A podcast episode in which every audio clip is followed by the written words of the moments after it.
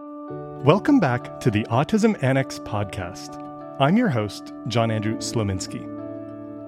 On today's episode, we talk travel, what challenges travel can pose for neurodiverse people, the benefits of being a citizen of the world, and strategies for parents and caregivers to help make traveling on the spectrum possible and enjoyable. Stay with us. My guest is Dawn M. Barkley, author of the new book, Traveling Different: Vacation Strategies for Parents of the Anxious, the Inflexible, and the Neurodiverse, published by Rowan and Littlefield. Traveling Different includes hundreds of interviews with experts in neurodiversity and travel, alongside rich personal accounts from family members of people on and off the autism spectrum. One of my favorite anecdotes comes from midway through the book, where we meet a 10-year-old from London named Romeo. Romeo is autistic and has effectively memorized the sounds, models, and routes of virtually every train in the United Kingdom. Romeo's mother, Dore, explains, quote, "From station dispatchers, train guards, drivers, railway signalers, and engineers. I think overall what it means for Romeo is that he belongs, and wherever he goes, he knows that his thirst for railway knowledge and experience is not for nothing, that one day there will be a world of options available to him, and he will be surrounded by such a like-minded community." Dawn Barkley, welcome to the podcast. Tell us a bit about yourself and your book, if you would. So my name is John M. Barkley. I am the author of Traveling Different: Vacation Strategies for Parents of the Anxious, the Inflexible, and the Neurodiverse. I come from a background of travel dating back to pretty much birth, but I have been writing for travel magazines on and off for 34 years, and I have worked in many aspects of the travel industry. I'm an award-winning author who writes both fiction and nonfiction. This is my first nonfiction book, but it follows up on my column at Insider Travel Report for travel for children with special needs. As you know, there are relatively few resources on the market for traveling on the spectrum, so to speak. So how did the idea for your book come about? Well, when I needed this book back in the early 2000s, it didn't exist. And so I started to research it because I'd been a travel writer for many, many years, and it seemed like this would be not that difficult a book to research and write. So I interviewed people like Dr. Tony Atwood, who's very large in autism circles, as I'm sure you know, and Dr. Ellen Littman, who's very large in ADHD circles. And they were great, but then I kind of hit a wall because I didn't know where else to go to interview. It's not like doctors were going to sort of say, hey, talk to my clients. There's a lot of confidentiality there that I did not know how to break through that wall. So I put it aside. I turned to fiction. And it wasn't until I found that IBCCES, which is the International Board for Credentialing and Continuing Education Standards, had created a designation called the Certified Autism Travel Professional, that I knew how to write the book, because I figured I could interview those wonderful people who have dedicated their lives to learning about how to handle this population. And many of them are special needs parents themselves. And they introduced me to their clients who were willing to speak to me, who are also special needs parents. So it became a much easier book to write. A lot more information on the internet in 2019 than there was back in the early 2000s. And I had 2 years with nothing to do. So thanks to a little pandemic, I was able to get the book written. I suppose that's one of the very few side benefits of a pandemic. Dawn, as you were researching the book, what did you learn about how families with members on the spectrum think of travel? Is it something that for some people just seems not in the realm of possibility? Well, it wasn't necessarily in the interviews I held, because I was already speaking to people who were traveling. So they had gotten over that. But what IBCCES had done a survey in 2018 of 1,000 special needs families. And of those, 87% said they wouldn't travel, pretty much because people wouldn't know where to go, or what, people didn't know how to handle what they needed. and they didn't know where to go. And they also didn't want to have people thinking bad things about their parenting skills if their child had a meltdown, or of the child thinking that they're a brat as opposed to just having a sensory meltdown. So of that 87%, though, 93% said they would travel if people knew how to work with them and provide what they needed. Now, I should say that that study was updated in 2022. And the good news is that that 87% figure went down to 78%. So there's 9% more people who are more willing to travel. And when I asked the people at IBCCES what they attributed to, they said the various designations and certifications that are showing people in the community that there are alternatives and there are people willing to work with them and help them with their vacations. You've mentioned some really interesting resources, including the International Board of Credentialing and Continuing Education Standards, which created the designation of Certified Autism Travel Professionals, and also the Certified Autism Center designation for travel vendors. I hope I'm getting all of those right. It's a mouthful. And this is all really interesting and new to me. And I learned in reading your book that there's a difference between vendors who are autism-friendly and those that are autism-certified. Could you unpack some of this for listeners? Yeah, there's a big difference because when you see something that's a certified autism center, that just means that I've gone through the training of IBCCES and they've earned that designation. So there's a standard level there of what they've learned and of what they've achieved. Now, when you see autism friendly, that can mean a lot of different things to a lot of different people. In the best case scenario, those people have been trained by places like CAN, which is the Champion Autism Network, or Culture City, or Sensory City. So they would have their own standard, and they would have, those places that have been autism friendly would have achieved it if they'd gotten their designation through those places. But honestly, anybody can just say, we're autism friendly. And so it's really up to the individual traveler to contact that location and say, I see you're autism friendly. What exactly does that mean? Where did you get your training? What do you offer? Make sure that what they offer is offered when you're traveling there, because some museums might have an autism, like a low sensory Saturday afternoon, but it's only offered once a month and it might not be when you're there.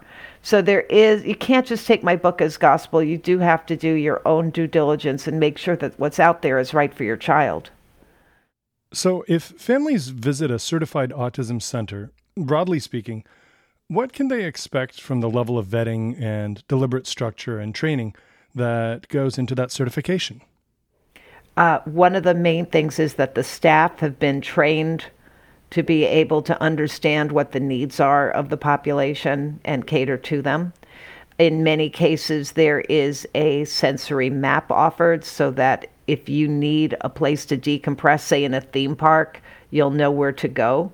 In the case of certain locations, there might be low lighting or fewer crowds or an easier check-in service. Any of those things. And again, it's important to check and see exactly what is offered. In the case of a place like SeaWorld, you'll find that there is signage that'll tell you what you're going to smell after a certain point. Because as we all know, that 91% of people on the spectrum have sensory sensitivities, and it's important to know where the triggers are going to be and how to deal with them. So having that kind of signage is really helpful. Traveling Different is full of colorful, poignant travel stories told by parents and caregivers. Do you have any favorites? Yeah, I love the story. Most of the people who were interviewed for the book were very good in that they were admitting where the problems had happened and where they had learned from them and what they do differently now. So one gentleman took his child to Disneyland and realized that they don't serve, it was either Disneyland or Disney World, realized they don't serve ice cream before 10 a.m. And that was news to the child who wanted it at 9 a.m. and went into a total meltdown because something had happened that he did not expect. And the father was very quick thinking on his feet, called his certified autism travel professional, who was able to guide him to a part of the park where the child could decompress until ice cream again was available at 10 a.m. So I like that story because it showed that they really relied on their travel professional who knew what to do. It also shows that you can never expect or assume anything. You have to check everything in advance. I like the story of the woman who travels with a blow-up pool because she's never sure if her hotel room is going to have a bathtub, and that's the only way her children can bathe. So if she's stuck with a shower, she can adapt it.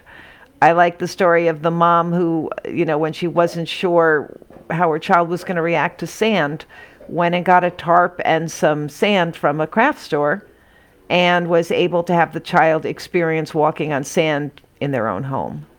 So things like that, I think, are really helpful because it shows how important the advanced planning is. Right. And parents might not know either, right? Until they try out a few and discover what works, largely through trial and error. Yeah. That's why it's so important to plan everything out in advance. Think it out from the moment you leave the house to the moment you come back. Where are the triggers going to be? Where can I make it easier? And where should I create backup plans? And the answer is everywhere should you create backup plans. And that's why with every issue in the book, I try to offer a number of solutions as opposed to just one. One's going to work for your kid. I just don't know which one it is.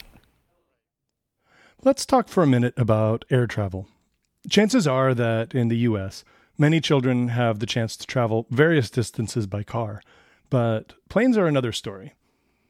There are all the sensory changes, the loud noises, the cabin pressure, and so on, compounded by the fact that there's really no convenient way to leave early or hit the pause button on the whole experience.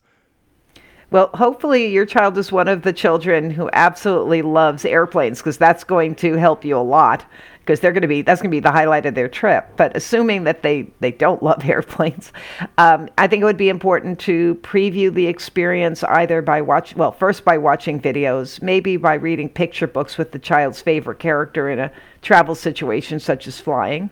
And then looking into whether you can get a tour of the airport in advance by your airline or whether Wings for Autism is offered in your local area. That will give you a dress rehearsal from arrival through boarding of what to expect on the flight. There are also airports that have sensory rooms. I just did an article for that from my blog, travelingdifferent.com, which updates and supplements the book.